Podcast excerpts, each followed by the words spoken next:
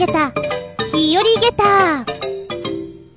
その173、8月22日。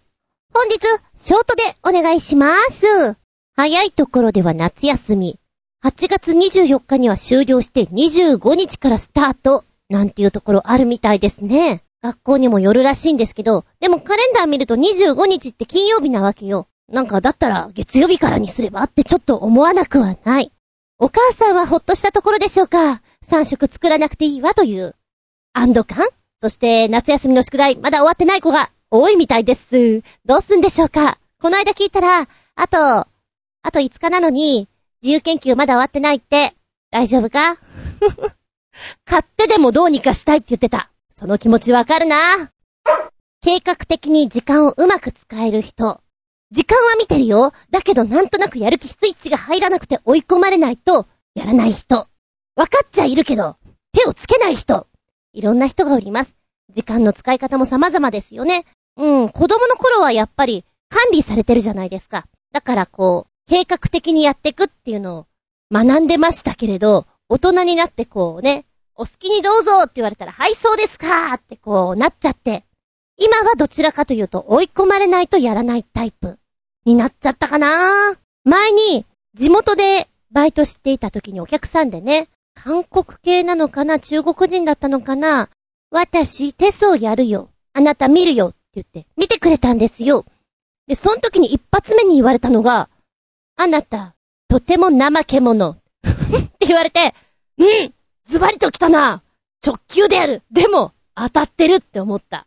だ割と、ぐたらーな、のび太くん的な感じが一番幸せを感じる生活っちゅうんですかね。うん。で、今、日本でもさ、こう、アメリカを見習ってじゃないけれども、働き方がいろいろ見直されていて、サマータイム導入、朝型勤務なんていうのもあったりしますよね。私が今派遣されているところは、朝型勤務に加え、フレックスタイムも、ちょっと、試験的にやってるわけなんですよ。1ヶ月で働かなきゃいけない時間帯、そして残業していい時間帯っていうのがあると思うんですけども、その時間内でうまーく調整して、やりくりするみたいな。面白いなと思うんだけどさ、まだまだ日本にはそういう制度って少ないと思うのね。だからね、ホワイトボード見るために不思議だなって思うの。フレックスタイム。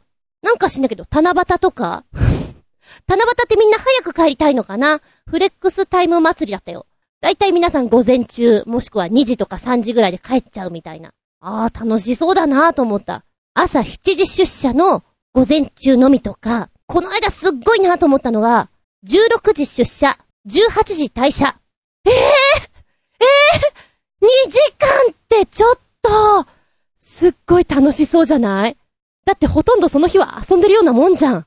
羨ましいなーって思った。で、なおかつ、フレックスタイムに加え、在宅勤務というのも制度として導入し始めてるんですね。どんだけよって思っちゃう。在宅を2日間やって、さらにそこから1週間の夏休み取って土日を取ってしまったらすごいことになってるよ。いやいやいや、羨ましいなって思う反面、もし、私、やってくださいって言われたら、ほら、本来私、とても怠け者だから、うまくできないかもしれない。遊んじゃうかもしれない。その辺のメリハリで、皆さんは、フレックスタイム、どうですか？ウェルカームって思う人と、いやいや、ちょっとそれだと、うまく成り立たないような気がするんで、やっぱり決まった定時で働きたいのでございますよっていう方と、いろいろいますよね。うん。で、大学なんかはさ、自分で授業を組み込んでいくじゃない ?1 年の時はがっちり入ってると思うんだけど、4年生とかになると、それこそ自分の好きなように調整取ったりするじゃない？ちょっとそれにも似てるのかな？なんて思ったりする。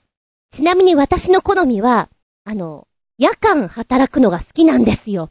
夜間の大学行ってたし、夜、こう、飲み屋さんでずっと仕事してたりすることもあったので、夜中に起きて何か活動するのが一番しっくりくるので、そうだなぁもしフレックスとかで好きにやっていいよって言われたら、5時出社の まあまあ、12時とかそのぐらいがいいかな。お金も貯まりそうな気がする。なんとなくね。なんていう時間のお話をしつつ、しばしお付き合いくださいませ。お相手私、うなじろう食べたよ探さなきゃと思っていたら、うちの前にあるスーパーにちゃっかり置いてあった。いつから？あつみじゅん。どうぞよろしくお願いします。この番組は、ちょあへよ .com のご協力へて放送しております。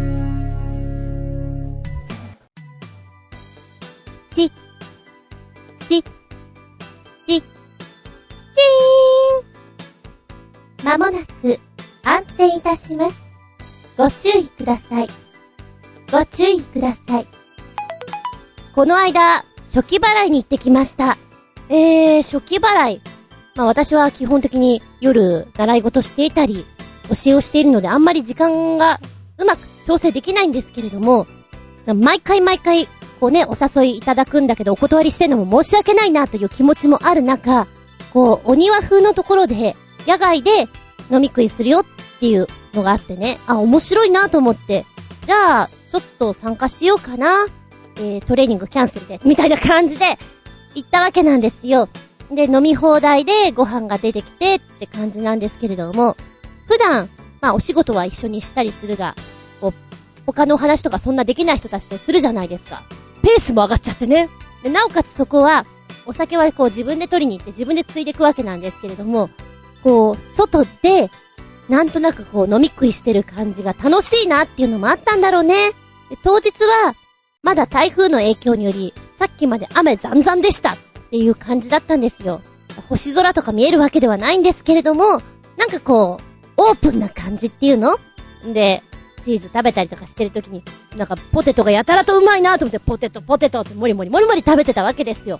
で、ハイペースで調子に乗って飲んでたわけよ。で、今もそうなんだけど、ちょっとね、あの、寝る時間がまたちょっと微妙な時間に寝てまして、ああ、そうか、なんか成績表とか書いてたりするので、確かね、朝方4時半とか5時ぐらいに寝てるんだよね。それがずっと続いてたの。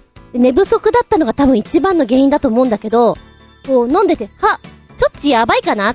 この鼓動がさ、ドクンクンクンクン、ドクンクンクン、ドクンクンクン、ドクンクン。うん、なんか、やばい感じがする。まずはトイレ行こう。まだその辺は全然元気ですよ。で、この辺でブレーキかけないとなと思って、薄めようと思って水を飲む。水を飲んでトイレに行くを繰り返すんだけど、ドクンドクンがやっぱり止まってこない。いかんな。いかんぞこれ。で、話は盛り上がってる。2時間って言うとそろそろだけど、これは、ちょっと今日は本当にやばいかもしれないっていう状態。そこからが早かったね。こう、座っていて飲んでんだけど、目の前がスーッと真っ暗くなってくる。暗転状態。溶暗って言うんですかね。溶け込むような 暗闇になってくる。しまったこれ来たぞと思って、そのまんま、トイレに行くわけなんですけど、トイレに行く途中にもう視界がね、ふって、暗くなっちゃう。でも意識はしっかりしてんですよ。で、トイレ何回か行ってるから、場所は覚えてる。で、こう、壁とか触りながらトイレに行き、そこで少しクールダウンして戻ってくる。それを何回繰り返したことか。私、飲んでいて、この、目の前が真っ暗になっていく。意識はしっかりしてるけど、その状態になるっていうのは、人生2回目なんですよ。で、家に帰ってきてから調べたら、まあ、めまいの一種なんですよね。脳に酸素がいかなくなってしまったりとか、そういう原因が考えられるんだけども、眼前暗黒感というそうです。目の前が真っ暗になるよっていう、なんかすごい、必殺技みたいだよね。くらえ眼前暗黒感みたいな。叫んじゃうぞみたいな。こたび、何度それを味わったでしょうかで、結局のところ、あの、皆さん他にこれからラーメンっていう人と帰るっていう人がいたわけなんだけど、どうしますかって言われて、いや、私のことはどうぞほっといてください。どうぞそっとしといてください。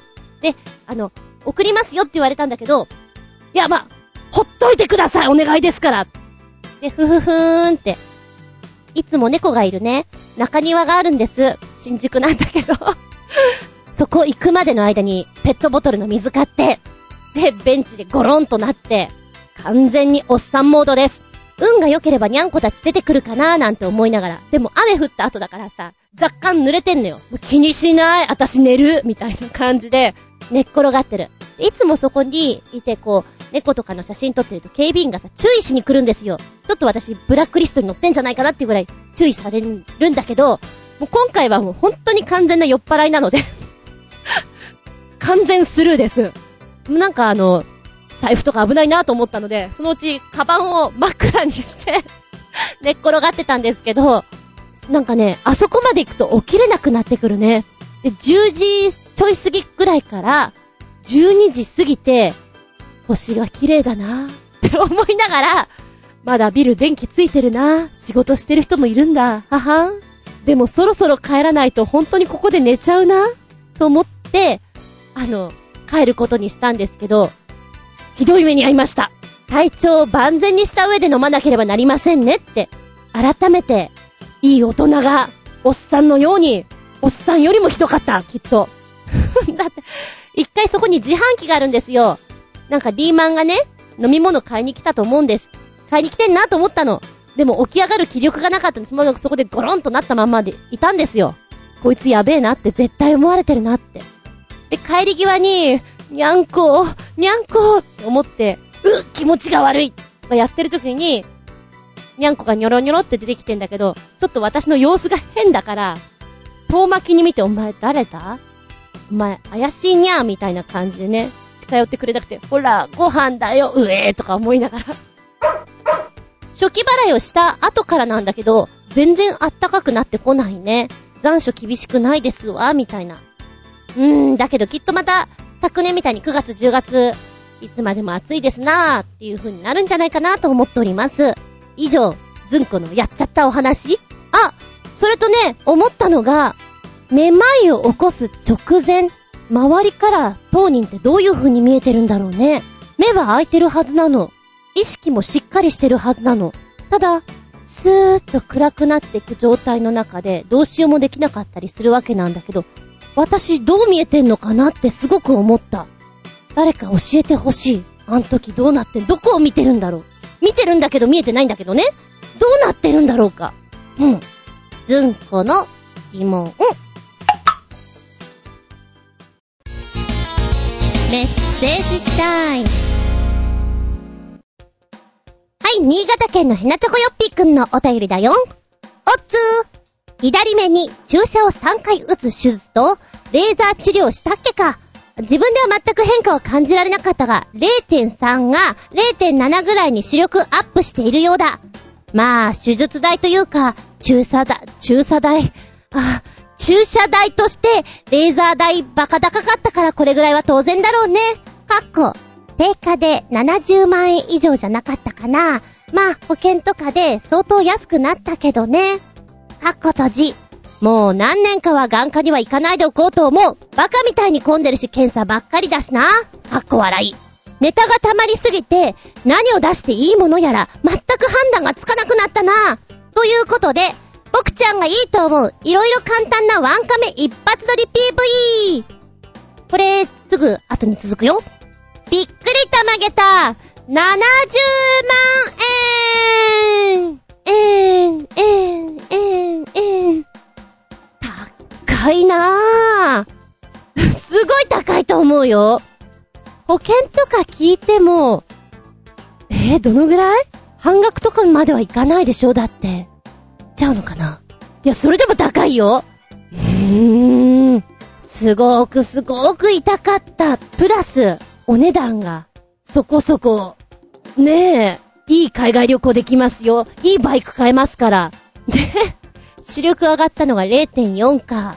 やりますかって言われたらちょっと考えちゃうないや、痛くなかったら、まだ、まだしもよ。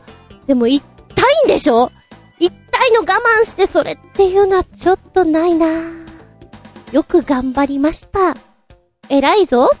えー、そして、病院ね、こう、いくつか思い起こすと確かに、眼科って、街が長いよね。他に比べて。で、うーん、鹿、耳鼻科は、なんか待ってる間に、ちょっと、ね、やってることがあるじゃない。なんかそれは想像つくんですよ。だからなんかわからなくないの、吸入してたりとかさ。でも眼科って、本当にこう、ね、患者さんがずーっと待ってるような、街に行ってる感じかな。あれで待ち疲れちゃうよね。私も行きたくないです。わあ、この手術はちょっと勘弁だわ。うん。えー、拷問に目は適してますよね。何言ってんだ、私は。拷問はやっぱり目とか、粘膜とか、指先ですよね。はいはい。話がそれましたけど。え、っと、ネタに苦しまないでください。えー、ちょっと見たら動画混ざってきておりますけれども、3曲つけてくれております。そのうち、えー、っと、3曲目が、新潟県ヘナチョコヨッピーくん一番いいって書いてあるね。まずは、1曲目、 Shiggy Jr.の恋したらベイベー。2曲目が、藤岡みなみザ・モローンズ。どうすりゃいいぜ。3曲目が、おすすめの、 the peggies の LOVE TRIP。3つとも色が当たり前だけど違うわけ。どれかな？どれが好きかな？そうね、こういう時って大体、さらっとまず聞いてみて、で、メモ書きなんだけども、第一印象ね、こんなかな、こんなかなって書いていって、もう一回聞いてみるっていうのを繰り返したりするんですけれども、えー、今回、ワンカメ一発撮りということで、見どころ、やはり、目を離しちゃいけませんってところもあります。最初に動画をじっくり見ていただいてから歌に入っていった方がわかりやすいかなっていうのが、感想かな。えー、しげジュニアさん。なんだろう、バンド名面白いね。うーん、で、ポチッと押したら、そうだな、ポップな感じっちゅうの？子供たちが喜びそうな、絵本のような作りっていうのが印象的です。で、これはもう完全スタジオ撮りのものでして、人数もバンドメンバーと、あと男の人と女の人とっていう少人数でできる。けれど仕掛けが結構大変なので、スタッフさんが相当苦労したんじゃないかなっていうのが見えますな。あの 男の子と女の子の恋愛っていうのかな？そのドキドキ感を吹き出しとかで出したりするのよ。今こう思ってます、みたいなことを。それのタイミングとかも非常に面白くて、あ、少女漫画みたいだなって思った。車の中の設定、降りたところ、目線の動かし方とか、あ、女の子これ好きだわって、お衣装とかもカジュアルでとっても可愛らしい感じ。歌い方も、ここの印象ね、キュートだなっていうのを感じましたね。なんか女の子がさ、デートしていて、手繋ぎたいんだけど繋げなくて、うーん、もうみたいなところとかもちょっと可愛いじゃん。そういうの。見てるとね、今だよ今行けみたいな。そういうのがね、見え隠れして面白かったです。とっても元気な曲ですね。で、一番最後に、ねえ、どうなのっていう言い方とかも可愛いって思った。そしてガラリと変わって2曲目。これはタワーレコードで、ね、貸し切って撮影してますよね。藤岡みなみザ・モローンズのどうすりゃいいぜ。あの、藤岡みなみさんをパッと見た時の印象が、通な子って私書いてある。とっても普通な感じなんですよ。特別的に可愛いでもなく、綺麗でもなく、普通だな。ハンバーガーとか好きそうだな。好物何？ウニとかなんかそんなことを本当に言いそうな可愛い感じの普通な女の子で、声がね、なんだろうなあの、女性版と、ボーカリストのと、特徴的なピーンと張った感じじゃないんですよ。こもった感じっていうのかな。私この人ね、子守歌歌ったらすごく素敵じゃないかなって思った。で、この歌の中で、ちょっとラップっぽいのをやるんですね。そこがなんかね、この曲の楽しみ方の一つなのかなって思った。で、タワーレコードの中を練り歩きの、で、楽器がいろんなところから出てきて、ピアノ演奏とかも、その場でやってくれてたりするんですね。そういう面白さもある。なんか、お客さんに扮してる方々が、ちょっと わわわわーみたいなさ、合唱チックになるところとかもあったりするのよ。で、タワーレコードというお店の中でやってるから、カメラワークこれ大変だよねっていう思いの中、見てますけれど、よく見ると、あ、こんなとこでこんなことして嫌がるっていうのがね、発見できて面白いかな。お店の中を使うっていうのは、自由が効いて、いいね。なんかスタジオとかとはまた違ったいいねがあるなと思った。いやー、藤岡みなみさん、この声いいなぁ。うん。なんか、ラップって楽しいなって思った。な、なんだろう。あの、ラップの最後の方に、食パンかじるの。あったんだ、みたいなね。そういうのが面白いよ、これ。そして3曲目、おすすめですね。The Peggies, Love Trip。これは学校の校舎内で撮ってますね。んで、こう3曲聴き比べて、最初のつかみがバーンってくるのが、ザ・ペギーズかなって思った。あの、ライブとかで、うわーって盛り上がりたい曲、オープニングとかに入ってきた時の印象っていうのかな。で、シギージュニアの方も、恋したらベイベーっていうのいっちゃん最初に言うのね。盛り上がるんだけれども、その後すぐに感想が入っていくので、歌の難易度とか、面白さ具合とか、そういうことで言ったら、あ、ザ・ペギーズなのかなって思ったね。ただね、女の子自体は、やっぱこの子も割と普通かなって思った。こう、お顔を見た時のイメージと声の自分の中でこんな感じかなってあるじゃないですか。そこをいい意味で崩してくる方ですよ。で、とこう上げてくる音の使い方が可愛い。面白い。で、校舎の中でやってるからさ、あの、角っこ曲がったらそこに誰々がいた。今度は誰々がいたっていう配置が面白い。ちょっとだけお化け屋敷やってるみたいな。ワクワク感はあるかもしれないな。学校での撮影ってやっぱり昔思い出しながらやったりするからきっと楽しいだろうなって思う。うん。あ、アニメのオープニングとかに使われそうな弾け具合。で、シゲジュニアさんの方はコマーシャルソングで使われそうな。そうね、藤岡みなみさんの曲は、こう、ラップっぽいところとか、楽器主流になってくるところとか、いろいろあるので、メロディーのね、こう流れ具合とかも変わってくるので、うーん、ラジオから流れてくるのが一番似合うなって思ったな。なんかドラマとかでやるにはちょっといいところでカットされそうな気もするしさ、ラップのところ CM とかで面白いかもしれない。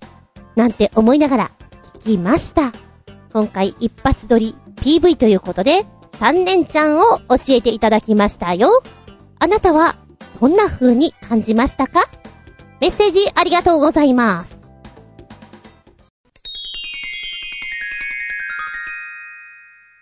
シシピンアウトタイム今回のテーマは、借りは返した。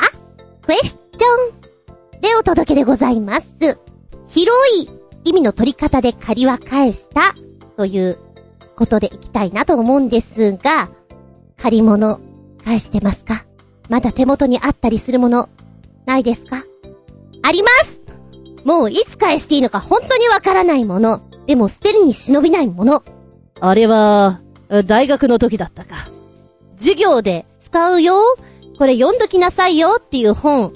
なんかさ、真面目な本買いたくなかったわけ。で、先に買ってる人も読んでる人がいたから、貸してーんって言ったら貸してくれて、まあまあ面白かったの。返してない。まだそこに。それから、5、6年前か？趣味は読書っていう方はいつもお昼に本を読んでる。私何にも言ってないよ何にも言ってないんだけど、面白いから貸してあげるって言って借りたんです。でも、今私の中で読書をしようという時間が今、ほんとなくて、読むぞっていうのを作らないとね、読まないんですよ。で、人から借りたもので、そんな読まねえなと思って、あります。私の本棚に。それから、ゲームですか。ゲームはね、え、あれは、プレステの最初の頃だよね。あのほら、魚が喋るやつ。なんだっけ？おい、お前、何してたんだ？っていう。人面魚みたいな、なんだっけ？シーラカンスじゃなくて、ほら、あったじゃんあれの、ゲームと、それに使うマイクみたいなもの、一式、ありますあの、もううちにはプレステがないんだけど、ないんだけど、返しそびれてしまって、なんかね、ことあるごとに言われたことは確かにあの、貸したまんまだよね。そうなんだけど、なかなかその方にお会いして、1年に1回2回なんです。で、私の中でそれも忘れていて、部屋を掃除した時に、ああまだあったっけ？っていう気に駆られるやつです。で、この間、大学の友達が宅急便送ってくれて、宅急便だなんだろう？って思って開けたら、貸してた DVD が入ってたの。あの、ビリーのブートキャンプ。これ、送ってきたみたいなね。多分、彼女も同じ思いで送ってきたんだと思うのよ。しまったある、返さなきゃ、みたいな。だけど、私も同じように借り物があって返してなかったわ、と思ってね。で、もっとすごいのが、ええー、二十歳ぐらいの頃とかなのかな？歌のレッスンしていて、先生のお家にはミュージカルの DVD とかいっぱいあったのよ。で、借りて、次の時に返すっていうのを繰り返していたんだけど、一本忘れたままになっていて、まだ見ていないのがある。もうちょっと恐ろしすぎて声にも出せない感じ？アニーよ、銃を取れっていうミュージカルなんだけど、せめて見ようよって思うんだけど、まだ見ていない。これどうしてくれようと。先生はまだ、元気だろうか？あれからうん十年、元気だろうか？そこから始まります。まあでも、この間もテレビでやっていたけど、貸したものは忘れられていて、そのまんま物置に入っていたりとか、あれ？もらったんじゃなかったっけ？でこう、変換されてたりして、戻ってこないと思った方がいいですな？あれは。うーん、私が忘れてなくて彼女はきっと忘れてるであろう。お金。お金も人に貸すときは帰ってこないと思って渡さないとダメだよとよく言われるじゃないですか。そのぐらいの覚悟じゃないと。あれは高校生の頃、まだお小遣いもらってますよ。ねえねえ、1000円貸してって言われて1000円貸したの。戻ってきてないよ。いや、いいんだけど、当時の高校生のさ、1000円って結構でかいじゃん。帰ってこないな。みたいな。なんかの、それを、いつまでも耳っちく思ってしまう自分って小さいなって思うの。どんだけミクロだって思うんだけど、ふとした時に、1000円帰ってきてないなって思っちゃうの。多分、死ぬ時、間際ぐらいにも1000円帰ってきてないなって思っちゃうような、そんな人です、私は。小さいんです。今はさ、え、どうなの？この音楽すごくいいから聴いてみなよってこう CD 貸したりとかっていうのあんまりなさそうじゃない？これいいから聴いてみなよって言ってあの、YouTube とかのリンクを送っちゃうみたいなさ、データのやり取り的に近いものがあると思うのね。え？皆さん最近 CD 買った？借りた？おいら、え？昨年のどっかでは借りたかもしんないけど、遠い遠い記憶になります。ので、学生の頃によくやっていたお気に入りの CD とかをまとめて貸す。漫画とか貸すっていうのもあったけど、今あれやってんのかな？だって漫画とかも、ねウェブで大体見れるでしょ？買われてるのかなってちょっと思わなくもないんだよね。ま、ちなみに、私はカセットテープを知ってる人間なので、カセットテープに好きな音楽を歌謡曲とかさ、アニメソングとかを詰め詰めして擦り切れるぐらいまで聞いたもんですわ。ウォークマンでな。えー、借りは返した。これは返しとけよっていうのは、洋服ですね。えー、一時なぜか流行ったのが、体操着を忘れたら、誰かから借りましょうってやつ。今思うとさ、人から体操着借りるの嫌じゃない？だって、もう、使った後とかでしょ？もしくは使う前で、人に貸すのって嫌じゃない？返されても。たとえ現れてもなんか嫌じゃない？しかも私の代なんて、体操着、まあ、半袖に、下は短パンじゃなくて、ブルマですよ。でも、流行ったなって思う。体操着を借りることが。先生、体育着忘れたんで今日、お休みですとかできなかった気がする。で、中学校に入ったらジャージだったから、ジャージは借りることはできたけれども、学年の違う人はジャージカラーが違う。あとクラスが違うと鉢巻きの色が違うからそこもバレバレなんだよね。うちの学校は、クラス全部鉢巻きの色違います。8組、9組とかになるとあの、エンジ色、灰色とか、切ない色になってきます。3組とか4組は赤とか青とかさ、綺麗な色なのにね、みたいな。演じあったよ。鉢巻きもすぐに用意できないんだよね、忘れると。で、私はお姉ちゃんが行って、お姉ちゃんは3つ離れてるから、ジャージカラーはドンピシャで被ってたんですよ。で、ジャージと靴のシューズの色は同じなので、そこは借りようと思ったら借りることができるんですけど、鉢巻きはアウトだね。そこは、同じクラスの別の学年の先輩を狙わないと借りれない。懐かしいなえ？楽器とかどうだったかな？リコーダーとか。今思うとありえないんだけど、もしかしたら借りてたかもしれない。え？ありえないなピアニカとか借りてたかもしれない。別段潔癖症ではないけれど、なんかやっぱ嫌だよね。でもなんでしょうね。当時、忘れ物をしちゃいけません的なものが割とうちの学校強くて、あんまり多いと連絡帳に書かれて親に知らされちゃうみたいなのがあったような気がします。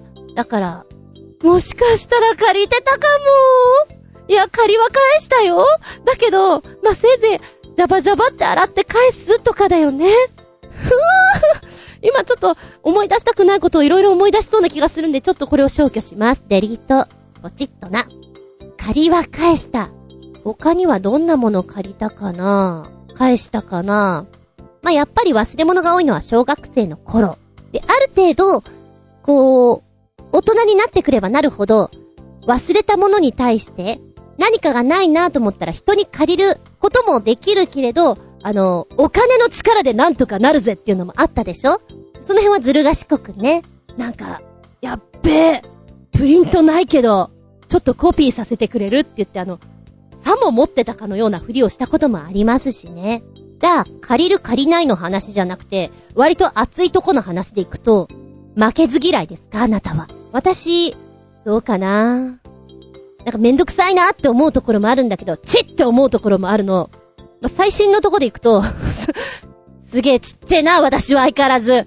高速とかでさ、ビーンってこう抜かれるじゃん。その抜かれ方が、すっげえ腹立つときない？今の何？みたいな。ちょっと何？今私手袋投げられたかな？みたいな。あん時に巻き返したいよね。巻き返したい。ただ私、車の技術はないので、技術、局地回ってねえな。技術ま、ないので、あの、車の時にあんまり無茶しない。でもバイクの時結構やる。ざけんなこの野郎って、あの、声を大にして言いませんけど。結構、借りは返したぜ、この野郎ってなります。だっているじゃん今の絶対ないでしょっていう入り方、お前意地悪だなっていうような入り方の人とか。あれはね、ちょっと、やってやれって気分になりますな。あと、スポーツ大会とか。私はあんまり熱くない方なんですけど、やっぱり、こう、差しで何かやったりするときに、直に来られて、痛い思いをしたときに、チェッキショーって思うよね。特にドッジボールとか。当てられたら、当て返すぜで、また顔面もらっちゃったりしてね。で、顔面もらったことずーっと忘れないで、次回のスポーツ大会見てろ、この野郎って、あの一人メラメラなる方です。これって負けず嫌いって言うかもしれない。もしくは、執着がひどいのかもしれないな。うん。まあ、地元の子供たちによる地域バレーボールとかはやっていた。そうするとそういうチームごとのさ、いざこざとかもあったりするでしょねそういうのとかも。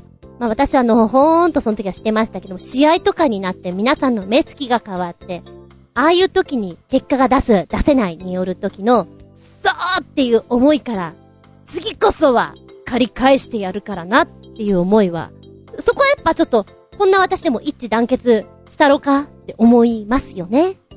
子供の頃の方が私熱かったかもしれないなうん。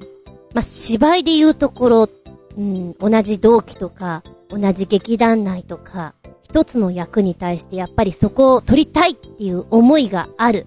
でも、届かないとき、じゃあ次回見てろよって思うけど、そうは問屋が下ろさないっていうのが、この、表現の現場というのかなシビアなところでございますよ。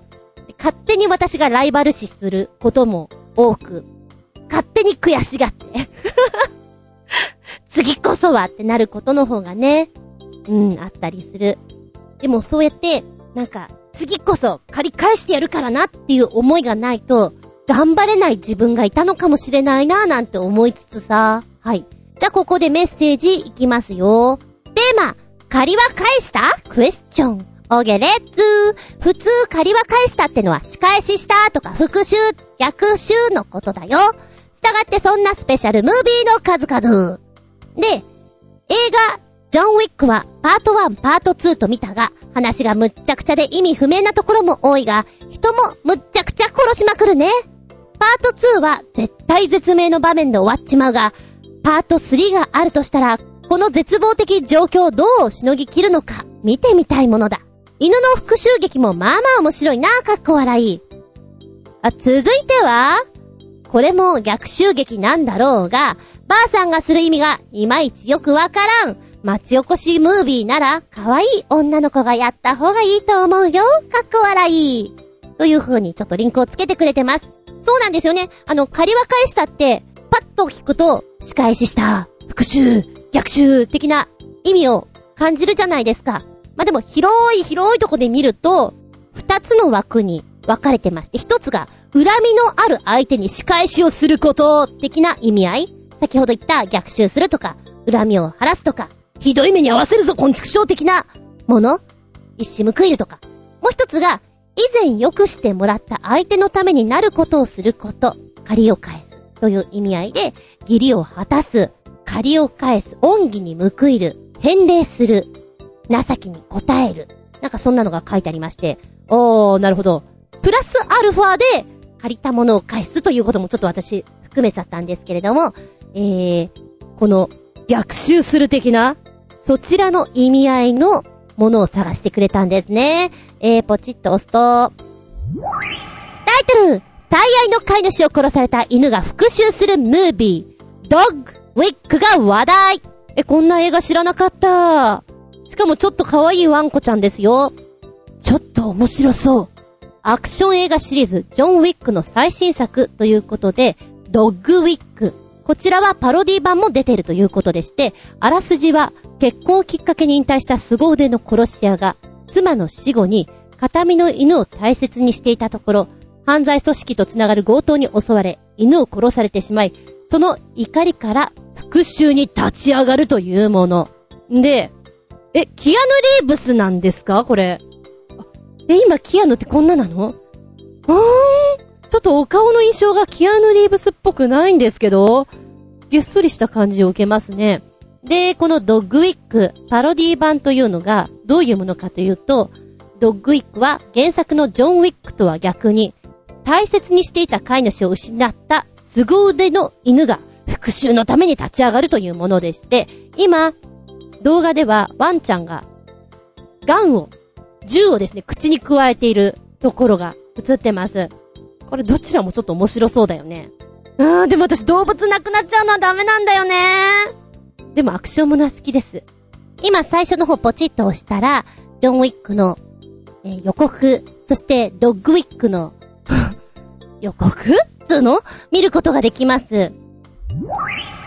おー、結構、アクション激しいですな。ちょっとこれは、楽しい、スカッとするムービーかしら。いけるかしら、私。あー、でも、キアヌは、久々に見た気がするんですけど、私はね。動きがいいですね。で、この、殺し屋感が似合ってるなへえ。パート1、2出てるんだ。ちょっと探してみようかな。意味不明なんだ。そういうの多いから。復讐ものってよく考えたら確かに多い気がするね。でも、今、浮かぶって言われたら、うーん、なんだったっけ？って思っちゃう。どんでん返しとか浮かぶんだけど、復讐、復讐、えっと、すぐ出てこない。名作的なものがね。で、次のも、なんかばあさんがね、出てくるみたいなこと書いてあったから、あ、きっと、こう、テキサスとかのおばあちゃんたちの映画なのかななんて勝手に、勝手に想像して見ていたら、日本なんだね、これ。ストーリーは、渡米市の穏やかな昼下がり、親子で楽しそうに小麦粉を練って、ハット作りをしているところに突如現れたサングラスをした怪しげな男たち。同時に渡米市の至るところにも現れ、ごハットと書かれた札をハットに貼り、市民からハットを取り上げていく。ごハットにされ、泣き崩れる親子の前に、畑仕事から帰ってきたハット作りの名人の祖母、トメ、彼女が異変を察しまして思い立ったように神社に行き、長年封印されていた古びた木の箱を開ける。そこにはトメが先祖から受け継いだ、津山杉から削り出したとされる木の棒が、ハットと渡米市の危機を前に、先祖から受け継いだ一子相伝の秘技、トメ妄想が今蘇る。うーん。なんか、ハットがさ、ハットってあの、帽子の？